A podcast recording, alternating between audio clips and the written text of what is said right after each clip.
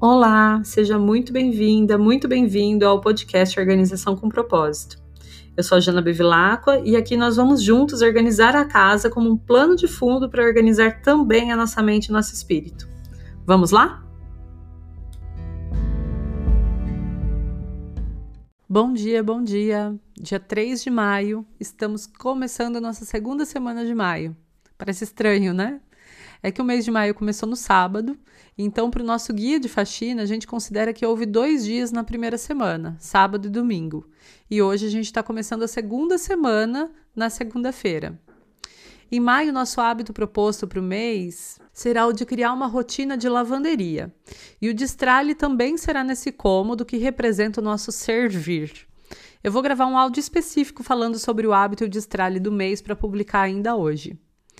Maio é um mês que tem a vibração do número 5, trazendo as qualidades de curiosidade, velocidade, aventura, movimento, evolução.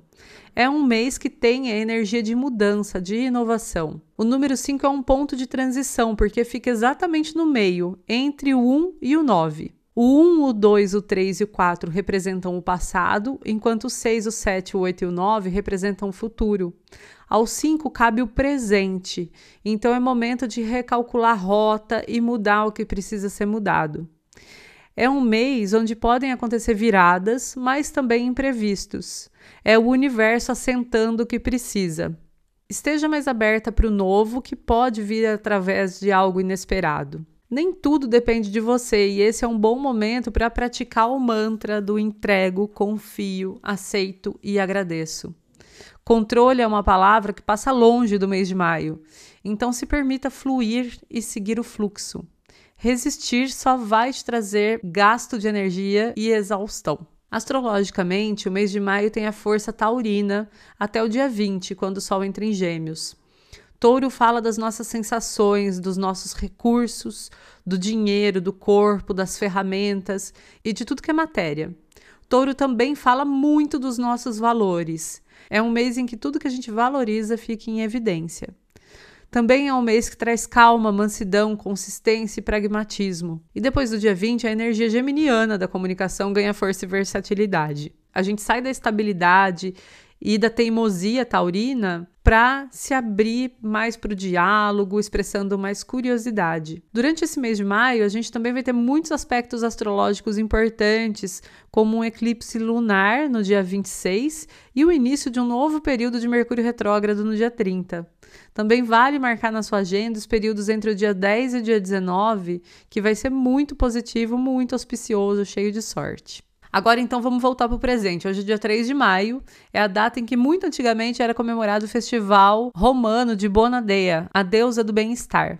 Esse festival era comemorado em rituais secretos em que só mulheres podiam participar. Então é um dia bem legal para conversar com as amigas, trocar confidências e honrar essa força feminina que nos acompanha. Esse pode ser um bom ritual de autocuidado para hoje, já que sendo segunda-feira a gente tem a tendência de se deixar um pouquinho de segundo plano, né? Porque essa força da lua, que é a regente das segundas, faz muita gente cuidar do outro, cuidar da família, cuidar da casa. Então tira um tempinho para conversar com as suas amigas e ser ouvida hoje também. Hoje a gente também tem Mercúrio entrando em Gêmeos, onde permanece até o dia 11 de julho. E Gêmeos é a casa de Mercúrio. Então ele está se sentindo bem à vontade, bem potente, abrindo mais facilidade de comunicação, vontade de aprender e também abrindo a torneirinha das ideias. Porém, hoje ele está em tensão com Júpiter, podendo causar divergência de opiniões e estresse. O fato da gente estar tá todo mundo mais falante pode contribuir muito para os desgastes. Então fica atenta. Hoje também tem possibilidade de um certo pessimismo, de medo de errar, porque o Sol está em contato com Saturno, que é o planeta que cobra, que dá limite, que impõe responsabilidade. E para completar esse panorama desse dia super intenso, a gente ainda tem o início da lua minguante, que é um período para ir desacelerando e começando a revisar as coisas. O que, que foi colhido na lua cheia e que precisa ser mexido, alterado? Essa é a energia também do número 5 falando com a gente, né? Do mês de maio. Então, essa lua minguante começando maio ainda dá mais força para esse aspecto de revisão. Até a próxima lua nova, procura fazer movimentos de destralhe, de remoção, de eliminação. É um período também que a gente tende a fazer mais xixi, eliminar mais toxina, facilitando as dietas restritivas, a eliminação de peso. De repente, se você tiver o interesse de perder um pouco de peso, é um bom momento para aproveitar. Tudo que precisa ser rompido, eliminado e finalizado agora vai encontrar amparo e uma ajudinha extra do universo.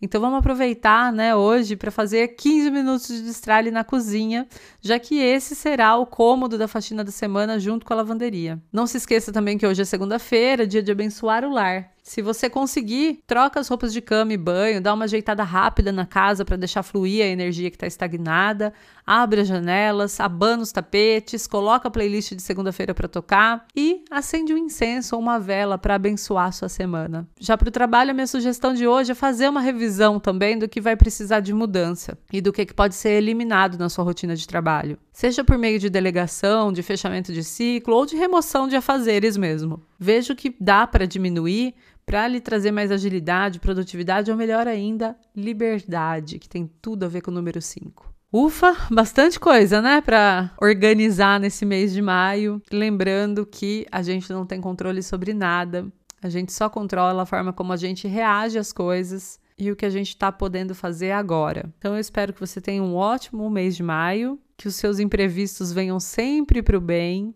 da forma mais leve possível. Que tenha um ótimo dia, uma maravilhosa semana também. A gente se vê de novo amanhã por aqui.